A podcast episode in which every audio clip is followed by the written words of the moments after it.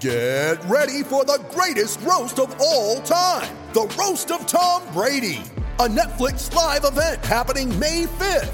Hosted by Kevin Hart, the seven time world champion gets his cleats held to the fire by famous friends and frenemies on an unforgettable night where everything is fair game. Tune in on May 5th at 5 p.m. Pacific time for the Roast of Tom Brady, live only on Netflix.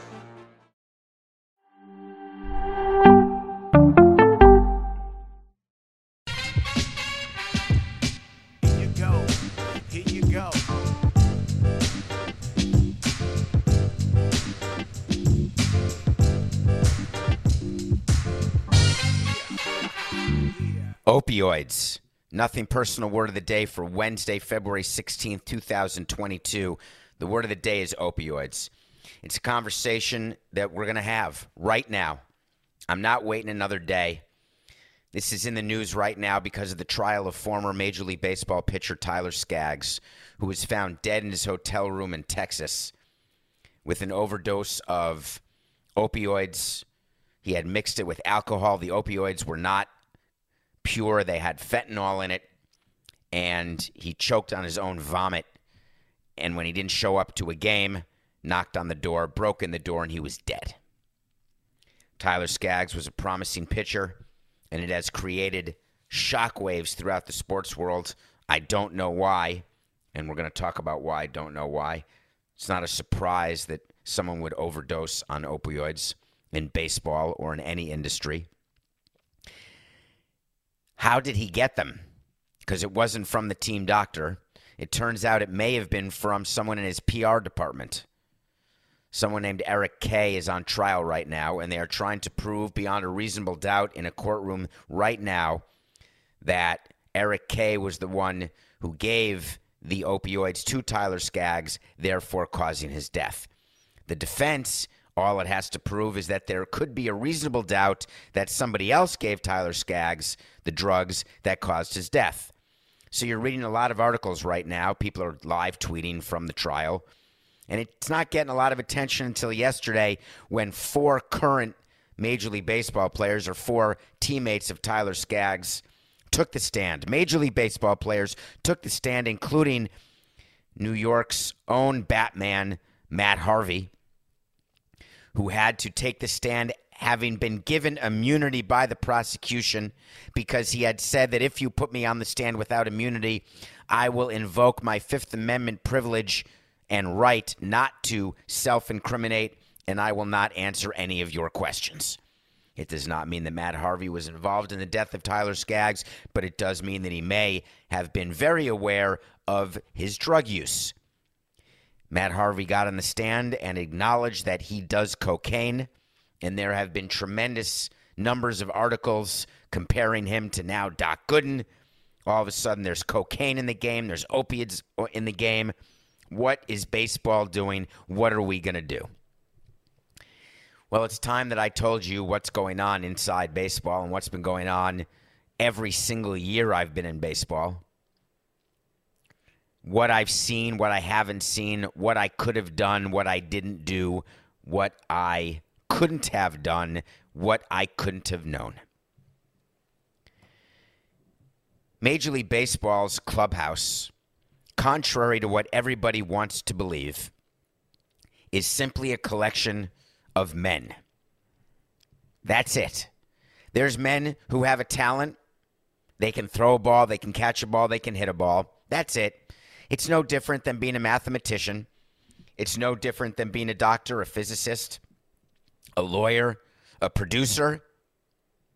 Their talent just happens to involve a sport and a ball that you're willing to pay to watch them do. You like to bet on the results of what they're doing. But inside a clubhouse, you've got cliques, you've got factions, you've got prejudice, you've got racists, you've got conservatives, you've got liberals, you've got tall people, short people, gay people, straight people, brown, black, white. It is what I would argue a microcosm of society.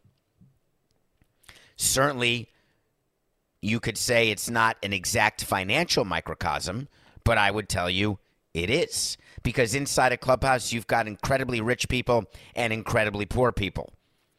The poor, poorer people, they may not be the ones in uniform, but people who are running the clubhouse, cleaning the jock straps, doing the laundry, they're making far less than you are.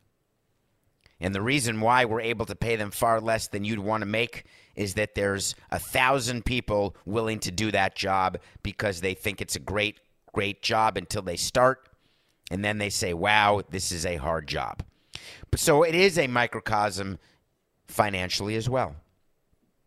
Why are you surprised and why is it newsworthy when somebody's gay? Oh, I, I get it now the reason why it's such a big deal when someone came out in the NFL that Raiders player Nassib, was a big deal because active players can't be gay. Active players can't come out as gay. What happens in the shower? Is it uncomfortable? Do you know that inside every clubhouse I've been in, there's been at least one gay player? There's never been an issue inside the shower, outside the shower, on the team plane, the front of the plane, the back of the plane, the side of the plane, in the hotel. No one's ever given it a thought. What about other things going on in a clubhouse? Alcoholics, drug addicts, domestic abusers, happily married people, people who cheat every day, every city everything that you think of that happens in your place of work, in your family, with your friends, that goes on. I was aware of pretty much everything that was going on in the clubhouse, or so I thought. What is my responsibility as a team president? It's like being the president of the United States Maybe. Is it like being the president of your church or your temple or the president of your company? Or how about the head of your household? How about just the master of your domain? When you are in charge of something or a group of people plus an activity that they do, you've got a responsibility sometimes to yourself, sometimes to your employees, sometimes to your owners sometimes to the public at large. And it's important to understand what your responsibility is. My responsibility was to turn a profit, increase the value of the team, and try to win games if possible. I viewed players as a means to an end. They were the product. It's like working in a for Pepsi and understanding the concept of what sugar is used for. Without sugar, you don't get soda. Without soda, you don't get sales. Without sales, you do not get stock appreciation. Without players, I can't win. Sugar at Pepsi can also cause stock to fall. Sugar rots your teeth. Sugar makes people fat.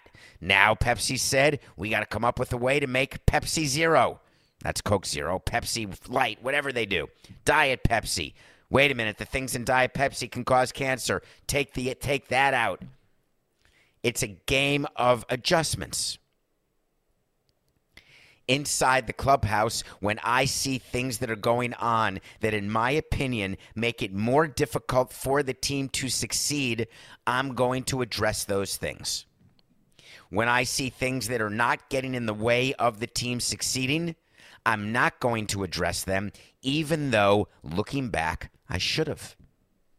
When I see players out all hours of the night, when I knock on room, hotel rooms of players and I open and they let me in, it's 2 a.m. and there's one man, three women, and I know that they've got to play the next game and they're going to be up all night, and I don't say a word. I do knuckles high five and say, see you at the ballpark. I see players who are out getting drunk, getting high. There is cocaine. There is marijuana. There is alcohol. There is everything you can think of going on because these are 24 to 28 to 33 year old people who have access, who have time, and who have desire. And they also have the aura of invincibility. And if I know that that pot exists, and I don't mean marijuana, that sort of cauldron of ingredients exists. I'm very well aware of what the nightmare could be.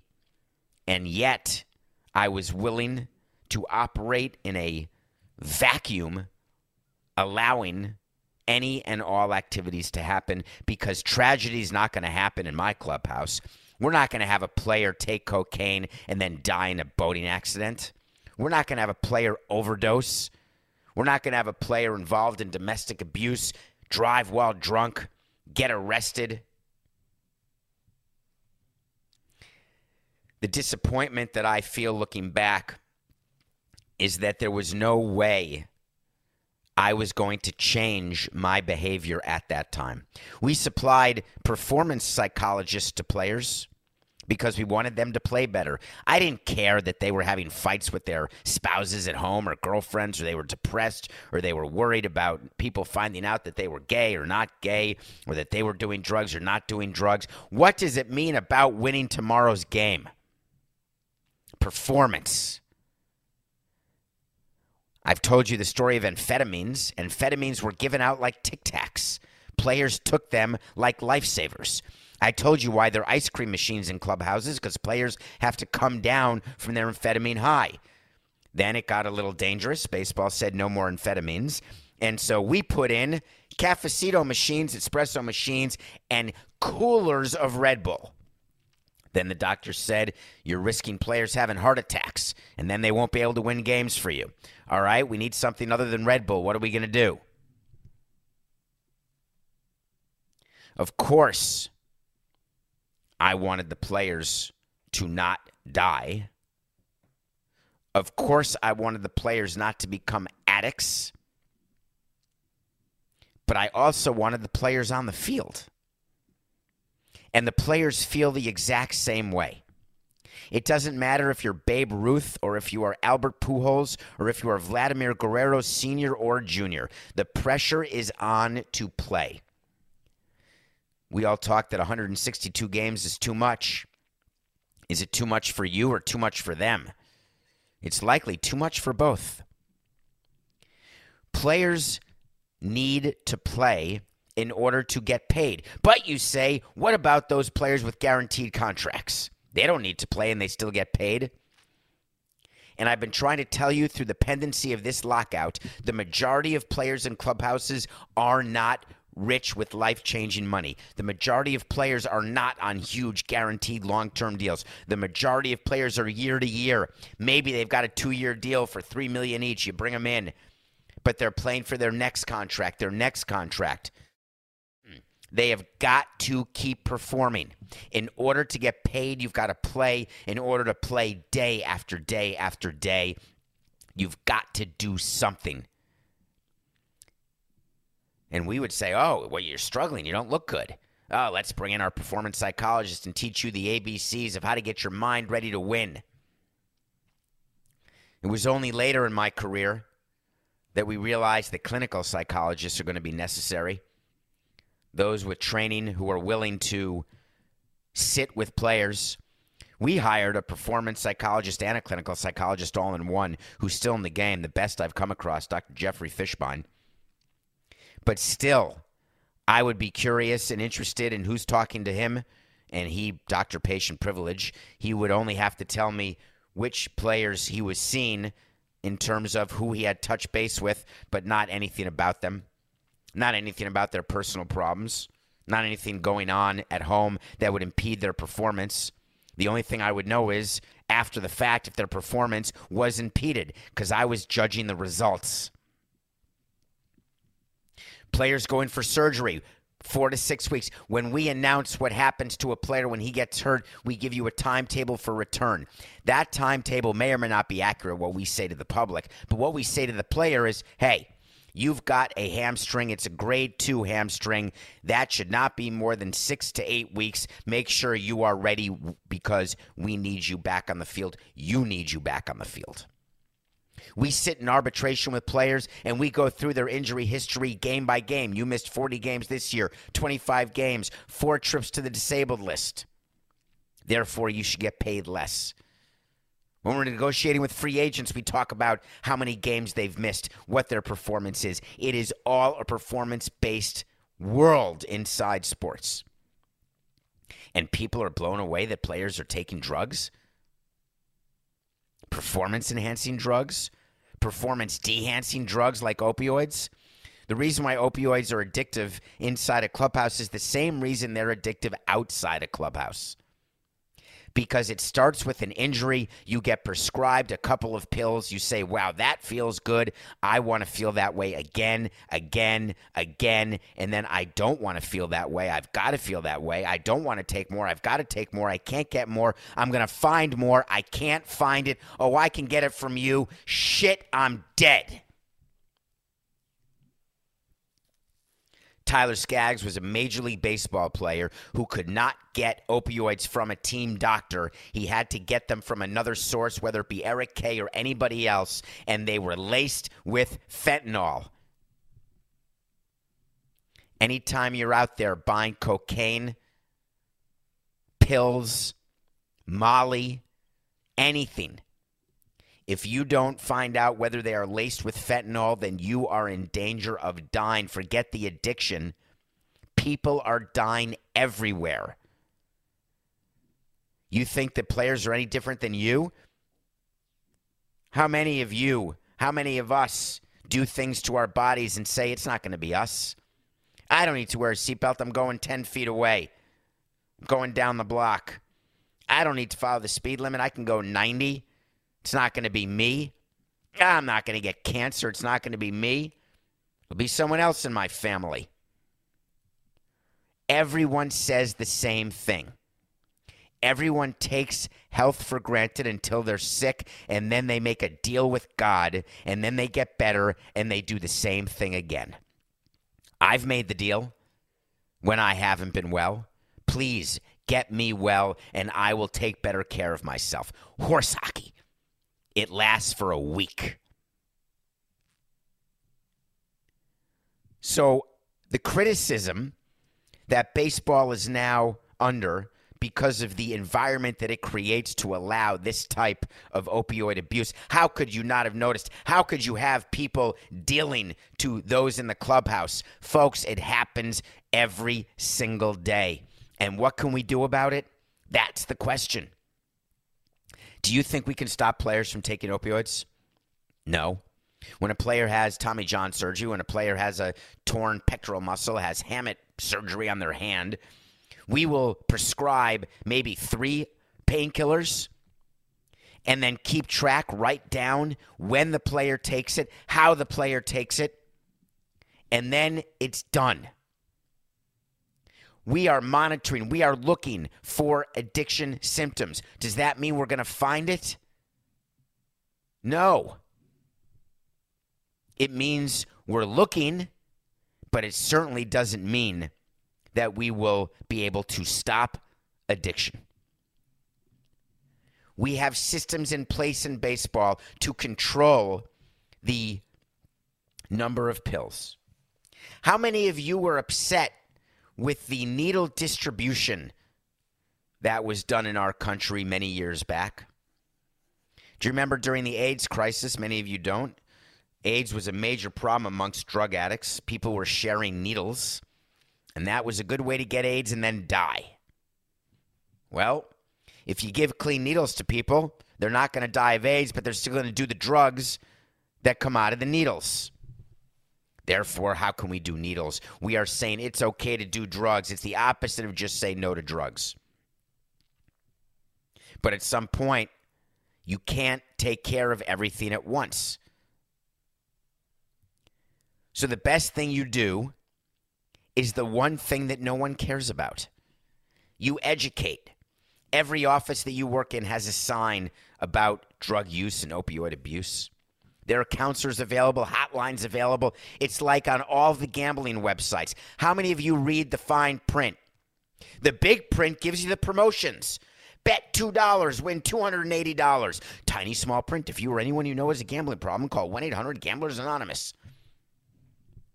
If you or anyone you know has a problem with opioids or drugs, please call 1 800 Stop Now, whatever the number is.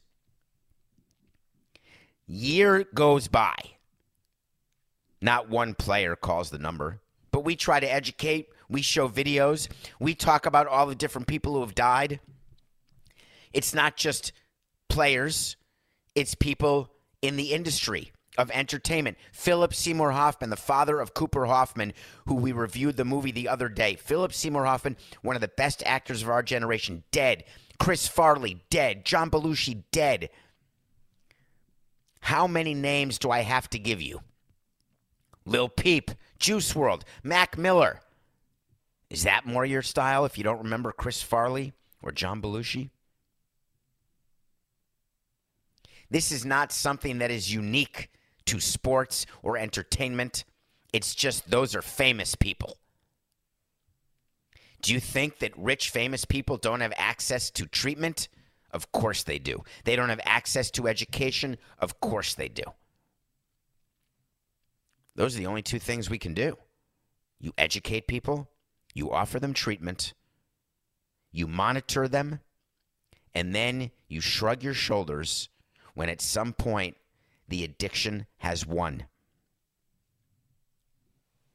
It's not great to admit when cancer has won, when a disease that you have has overtaken a young person's body, and there's not one damn thing you can do about it, no matter how much you love the person, no matter how frustrated you are. You do everything you can. You make every possible doctor, system, cure, program available to anybody. And still, they die young. So do we say it's just a part of it's part of odds? It's just math. There's going to be players doing opioids. There's going to be movie stars, players, athletes, normal people, regular people, tall people, short people who are going to die of an overdose at a young age. Well, we're going to keep trying to find a cure for cancer, right? We're going to keep trying to find a way to stop people from taking opioids. Oh, we are going to find the opioid makers who knew it was addictive and still went forward. That'll do it. No, none of that will do it. The best chance you have to avoid an overdose, to avoid jail, to avoid death, to avoid addiction is not to start. But how many people follow that credo? I'll just try it once. What's the worst that can happen? It won't happen to me. Well, surprise, it happened to Tyler Skaggs, and now there's a lawsuit because everybody wants to find blame. Everybody needs that. How many times has something bad happened to you and you look for blame? It's what litigation's all about. It's what our criminal system is all about. Sometimes there's direct causation, then you get a conviction, and then you get someone in jail. Does that make Tyler Skaggs reappear if Eric Kay gets convicted? Does he all of a sudden come back from the dead? Oh, but it feels good that we know what happened. If not for Eric Kay giving drugs to Tyler Skaggs, he would still be alive pitching today. And that, to me, is not true beyond a reasonable doubt. It's not even true with the preponderance of the evidence.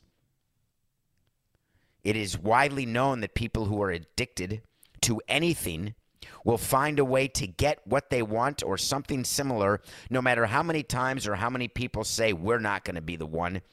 We. we are going to absolve ourselves from all responsibility because we didn't supply it. And that was me. And I'm here to tell you in 2022 that while I agree and I acknowledge that by me saying it wasn't me, by me saying it's fine for players to do coke and to get stoned and to drink and to do everything else they were doing inside and outside of family, on the road, at home. Does that mean that I was part of the problem? Part of the solution? Does it mean I just closed my eyes in the name of profit and winning? I don't know. I think about it every day, though. I can promise you that. If you don't think I think about Jose Fernandez every day, if you don't think I think about Tyler Skaggs every day, wasn't even one of my players, and I think about it every day. How about the people in my family? How about the people who I am aware of who've had not just addiction problems, but also problems not of their own doing. Sometimes you just get cancer and die. I take full responsibility for even things that I can't control. And if there were more people who did that, does that mean that the opioid crisis would go away? Here's the worst part of this morning's show the answer to that question is no.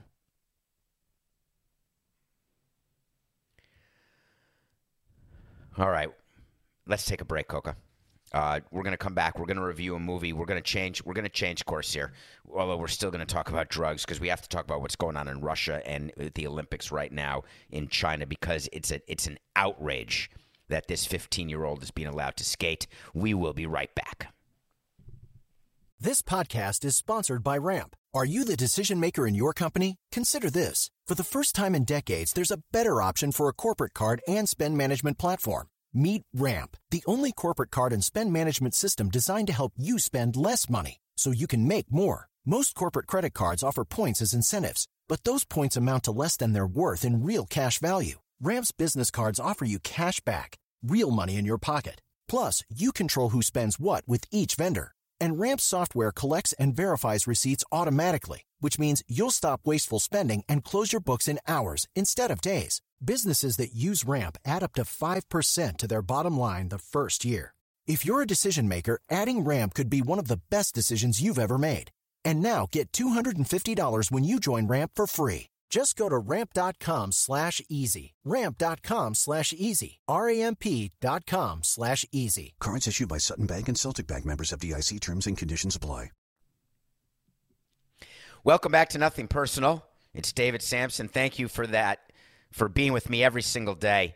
We had a conversation about opioids, and now we are moving on. I still watch a movie every day. Thank you for rating, reviewing, subscribing, following, and keeping this podcast growing. It is Academy Award time. We are moments away. Today is February 16th. The Oscars are on March 27th. And I can tell you that I'm going to see every Oscar nominated movie. I have now seen every movie that is streaming. I still need to see West Side Story because it's not streaming yet and Drive My Car. But yesterday, I watched a movie nominated for Best International Feature. And I know you think I'm a broken record. I am begging you to go on Amazon or wherever you get movies and spend $6 and watch a movie called Lunana, a yak in the classroom. A yak, as in the animal, a yak. Lunana is a place in Bhutan. It is a village at high altitude that has about 48 people. There is a movie that was filmed there about a teacher from Bhutan who was sentenced basically to teach a bunch of kids in Lunana. You can't drive to Lunana. You can't fly to Lunana. There's no cars, no planes. They didn't even know what a camera was. They went to film this movie, and the people in the village had not seen a camera before. They had not brushed their teeth before. That doesn't make them savages. These are some of the most wonderful, beautiful, skilled, interesting people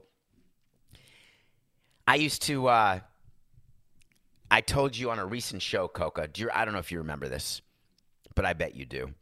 That I would have friends who did not like baseball, or and I surrounded myself with a few of them during my career, because when I was in the middle of a major crisis or a major news story that I thought was a huge deal, I would always say to my non-baseball loving friend, "Hey, do you know what's going on with the trade that we made to Toronto?"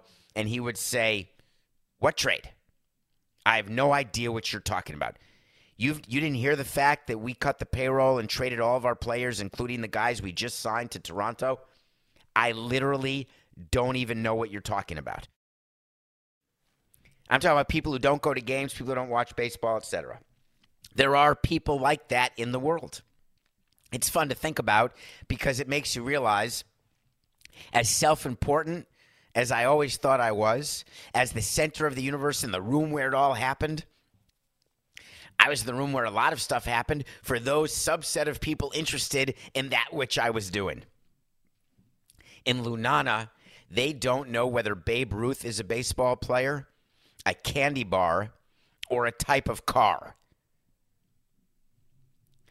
So the director and writer of this movie decided to make a movie that is semi formulaic. It's about someone from the quote unquote big city who goes to a small place to teach, and what do you think happens? But the beauty of the film, there really is a yak inside the classroom. The yak is named Norbu.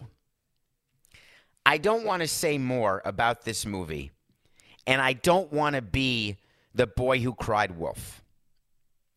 But if there is a movie for you to watch, and I've said this about Worst Person in the World yesterday, I said it about Licorice Pizza the day before, and I'm sure I'll say it about the movie that I'm going to review tomorrow because I want to give you the love of movies that I have. But Lunana, a yak in the classroom, could be an Oscar winner and it will be one of the nicest movies you see. Now, the movie I'm going to review tomorrow, I'm going to I'm doing it, Coca. After the show, I'm going to watch Marry Me with J Lo and Ben Affleck. Of course, it's not with Ben Affleck. It is with uh, J Lo and Owen Wilson. Not nominated for Academy Awards, but I watch those kind of movies too. Please watch Lunana, A Yak in the Classroom, and then let me know what you think. Okay. Wait to see is when we tell you something's going to happen. Sometimes it happens, sometimes it doesn't. But either way, we revisit it because we keep track. I've got to wait to see right now. Kamila Valieva is going to win a gold medal on Thursday. She is the 15 year old Russian skater who tested positive in December for a drug called, wait for it, Coca, wait for it, give it to me, give it to me. What's it called? Try triglycerin, triathlon, tribrotendazine, trimetazidinina, trimetazidina. Guess what that does? That gets oxygen, more oxygen to your heart. That gets you to do more with less effort. She's 15. She said, I didn't take that. I love it when players do that. I didn't put that needle in my ass. That was vitamin B12. And if it weren't vitamin B, do you ever have that? Oh, detour. When you're in a court of law and you say, oh, I didn't do that. Oh, but if I did do that, I didn't mean to do that. That's arguing in the alternative. This 15 year old said, I didn't take that, but if I did, it was my grandfather's medicine. I like that. She said it got mistaken with my grandpa's pills. It's a good thing she wasn't sleeping on a tent pole for three days. Huh?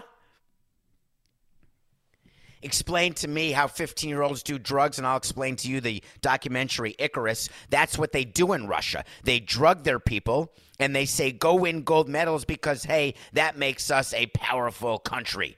And if we have to, we're going to invade Ukraine. But just in case we don't invade Ukraine, we're going to make sure we win some gold medals with some young skaters to show that we are the superpower Russia.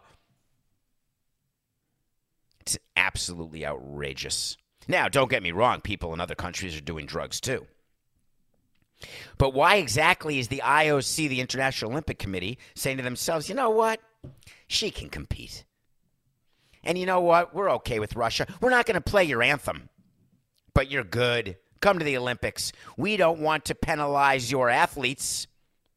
This is far different than the conferences who are losing teams and say to those teams, you can't compete in our conference championships. We're screwing your students because of something you're doing. I don't agree with it, but that's a little different than a country being allowed to bring athletes to Olympics who are knowingly violating the rules against doping. For whatever reason, there's athletes around the world who their entire life's goal is to be an Olympic athlete. They want to win an Olympic gold medal. I'm in. I wish I had some sort of skill that I could win an Olympic gold medal. I don't. So I can't even comprehend the level of work that is needed to rise to the top of that profession and then do it.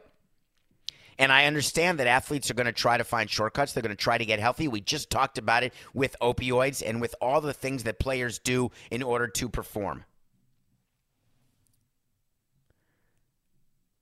It is an entirely different subject when your coaches or your country is giving you those drugs and saying, do it. Do it now, or I put your family in prison. Do it now, or I take away your cell phone and you're not allowed to be on the Intergoogle. This 15 year old Russian skater did the short program, finished in first place. She now gets to skate tonight, Thursday night, which is not tonight, tomorrow. I don't know if it's night or day because it's in China. She has a chance to go for gold. And you've got American skaters who are the broadcasters for the Olympics. Tara Lipinski. What was the who's the other one? Is it Brian Boitano? I can't I don't think that's who it was. But whoever it was, it was former skaters who were Olympic medalists and they gave her the silent treatment during the program. They didn't really analyze it. They just said she should not have been skating. So here's my question. My question is how far would you go when you are a parent of a gymnast, when you're the parent of a skater, when you're the parent of a hockey player? I just want you to think about that. Is the farthest you'd go to yell at your little league coach, your kid's little league coach? Is the farthest you go to lie about what your kids do in school to make sure they're academically eligible, do their tests for them, write their papers? Would you go a little further and let them do drugs? Would you go a little further? I'm just asking.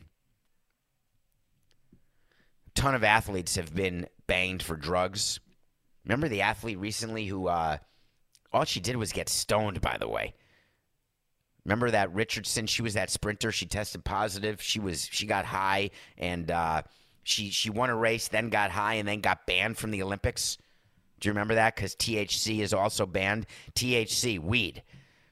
Believe me, again, I view weed as a performance dehancer, not exactly a performance enhancer. But if you're going to ban people for weed, how do you not ban them for drugs that help your heart process oxygen? And by the way, this 15 year old had three different drugs in her system.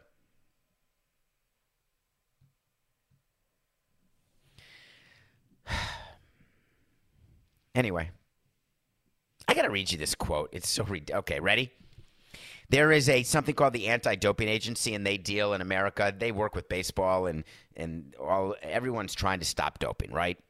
And so this 15-year-old had three drugs in her system, and the quote was, two of them are not banned. Ironically, one of them is, but one's enough. It's not exactly like. Uh, like Willie Aames and Dick Van Patten, right? One's enough. You don't need eight. It's a trifecta of substances, two of which are allowed and one that is not allowed, he said. He said the benefit of such a combination seems to be aimed at increasing endurance, reducing fatigue, and promoting greater efficiency in using oxygen. Huh. Is that as far as you'd go to help your child?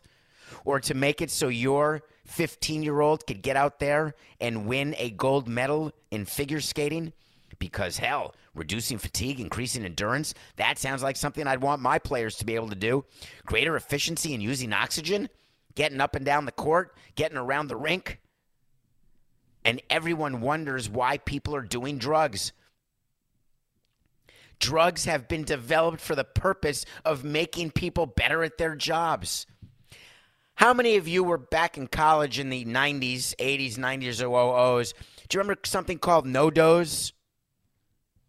There was something called Jolt Cola. NoDoz, I think, was just an amphetamine, some sort of stimulant, and it was a badge of honor. Yeah, I studied all night for my art history exam, and I took NoDoz. I had three Mountain Dews, two Jolts, one NoDoz, and then I wondered why I couldn't figure out whether it was Monet or Manet. Was that an O or an A? Crikes! This is not just about performing on a field, it's performing at your job. And the reason why everyone is doing these drugs, whether they're PEDs, whether they're opioids, whatever they are, is because this world, this society, it's all about more. It's all about what's next, not what's past. It's all about looking the best you can look, no matter how fake the platform is. Why do you think plastic surgery is such a big business? You can't get old. Everybody gets old. You can't look old. You can't be on TV with wrinkles in your forehead and with a sagging chicken neck. You've got to look like that you've been pulled tighter than black leather pants on an 80s rock band. Because we can't have anybody looking at anybody that doesn't look like what they want to look like. We want our athletes to be everything we know we can't be, but dream that we once could. It's asinine.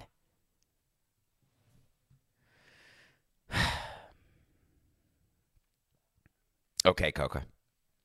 If you're trying to hire people who don't do drugs, who don't need NoDoz, and who actually are good at what they do, one of the places you can go is go to LinkedIn. How's that for a transition?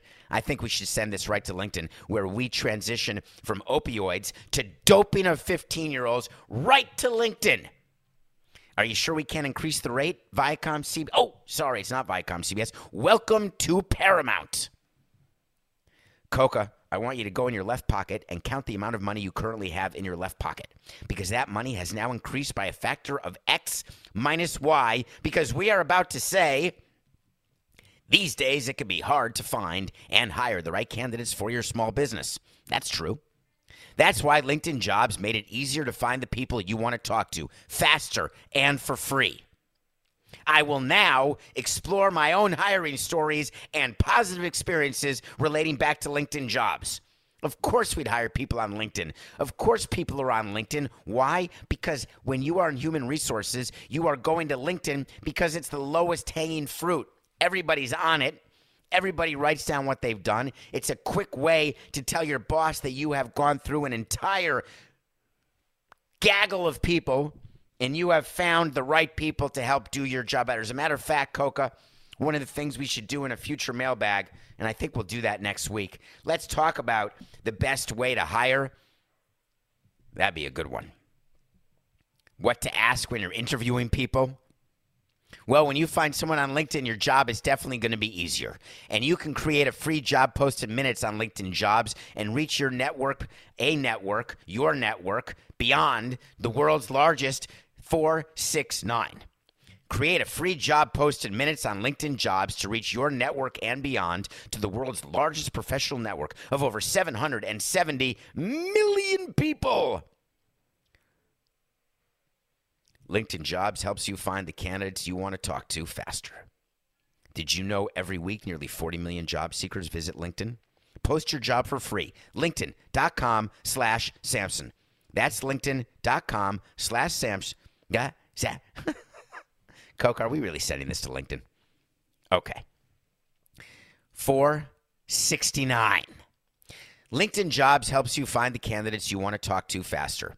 Did you know every week nearly 40 million job seekers visit LinkedIn? Post your job for free at linkedin.com slash Samson. That's linkedin.com slash Samson to post your job for free. Terms and conditions apply. Nothing personal pick of the day. 22 and 16. Sixers plus one and a half over Celtics did not win. Today's game is, wait, that's the next topic. Coca. All right. So just cut that off. Ah, come on. Nothing personal pick of the day. I got to give you the score because we had the Sixers beating the Celtics or at least losing by one. The final score of that game, just in case you were worried and you thought that we had a chance. Ready? 135 to 87. The Sixers lost by 48 points. James Harden was introduced I thought it was a slam dunk. Everybody's so happy. They finally got rid of Ben Simmons. They now have James Harden, whose hammy still hurts. They're playing at home against their rival. It's a big game. The Sixers shot 28% from the field. The Celtics shot 56%, plus 56% from three point line. They took 45 threes and hit 25 of them. I'm looking at the box score 22 and 16. We stink. Okay. How about today? Let's be better. We're 22 and 16. Now let's go to the other team who's got a new player. We are New York. We are the New York Knicks. We're going to play some ball. We got the Nets playing the Knicks. God, when I was a Knicks fan, we'd go to games. I'd love to go to games when the Nets were playing because I hated the Nets. They played in Brendan Byrne Arena. All I wanted to do was win those games. Well, also against the Celtics and Sixers and Heat. I just wanted the Knicks to win every game. The Nets now have Ben Simmons, who's not quite ready to play. Ben Simmons spoke to the media and spent time talking about the dark days of this season, the issues he had prior to the trade, the difficulty that he was having with the situation with the Sixers. The Sixers were only too happy to get rid of him, as you know. And I got to tell you, as I close today's show, I piled on to Ben Simmons. Ben Simmons complained of having mental health issues. Ben Simmons got fined and lost about $20 million in salary. And as soon as Ben Simmons got traded, I said to you, you know what? Ben Simmons is going to be mentally fine. He's going to get ready to play and play. Well, I've got a little nugget for you. At Twitter at David P. Samson, someone contacted me. And I do read the DMs, as many as I can. I really do. It helps that I don't sleep, although it really sucks that I don't sleep, actually. Someone sent me a long message thinking I probably won't read long messages. It's true, I prefer short ones, but I did read this one. And someone said, You have been an advocate for mental health. You have helped educate people through your show, Nothing Personal, about what it is. You've talked about your own anxiety, your own mental health issues. You have made it better for people to talk about it. And then you go presume and assume someone you don't know doesn't have those same mental health issues? You know what? I'm okay to admit when I'm wrong. I tried to tell you that I had a concern that Ben Simmons was using mental health as a sword, not a shield. But I said it to you as though I knew it. I said it to you as though I was right. I should have said it to you as though it's possible. That's my mistake. Ben Simmons met the media. I don't know whether it's true or not true, but I do know that for those people who suffer from any anxiety issues, from any mental health, who have dark days, it doesn't matter whether you're a player, it doesn't matter whether you're rich or poor or famous or infamous or nobody knows who you are or you have no relatives at all. Everybody is subject to addiction. Everybody is subject to depression. Everybody is subject to mental health issues. And how dare I downplay someone's possible issues because, as a former executive, all I see is the possible greed that I've seen before. Just because you've seen something before doesn't mean that it guarantees that's how it will be again. So I publicly right now apologize to Ben Am I wrong about you? Am I right about you? I don't know, but I didn't give you a chance. You now have that chance, and I hope you come back and play, and I hope that you find peace and health off the court, on the court, and that you can resume a career that for you is productive in the way you define being productive. In the meantime, we're going to take the Nets plus three and a half over the Knicks. But the result of that game will be far less important than the message you take from this show, which is it's okay to admit when you're wrong, and it's okay to not just want to be better, but to be better. This is nothing personal.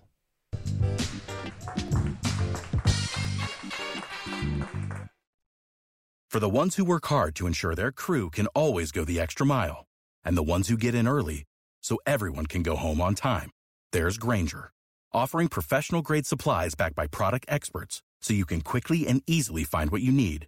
Plus, you can count on access to a committed team ready to go the extra mile for you.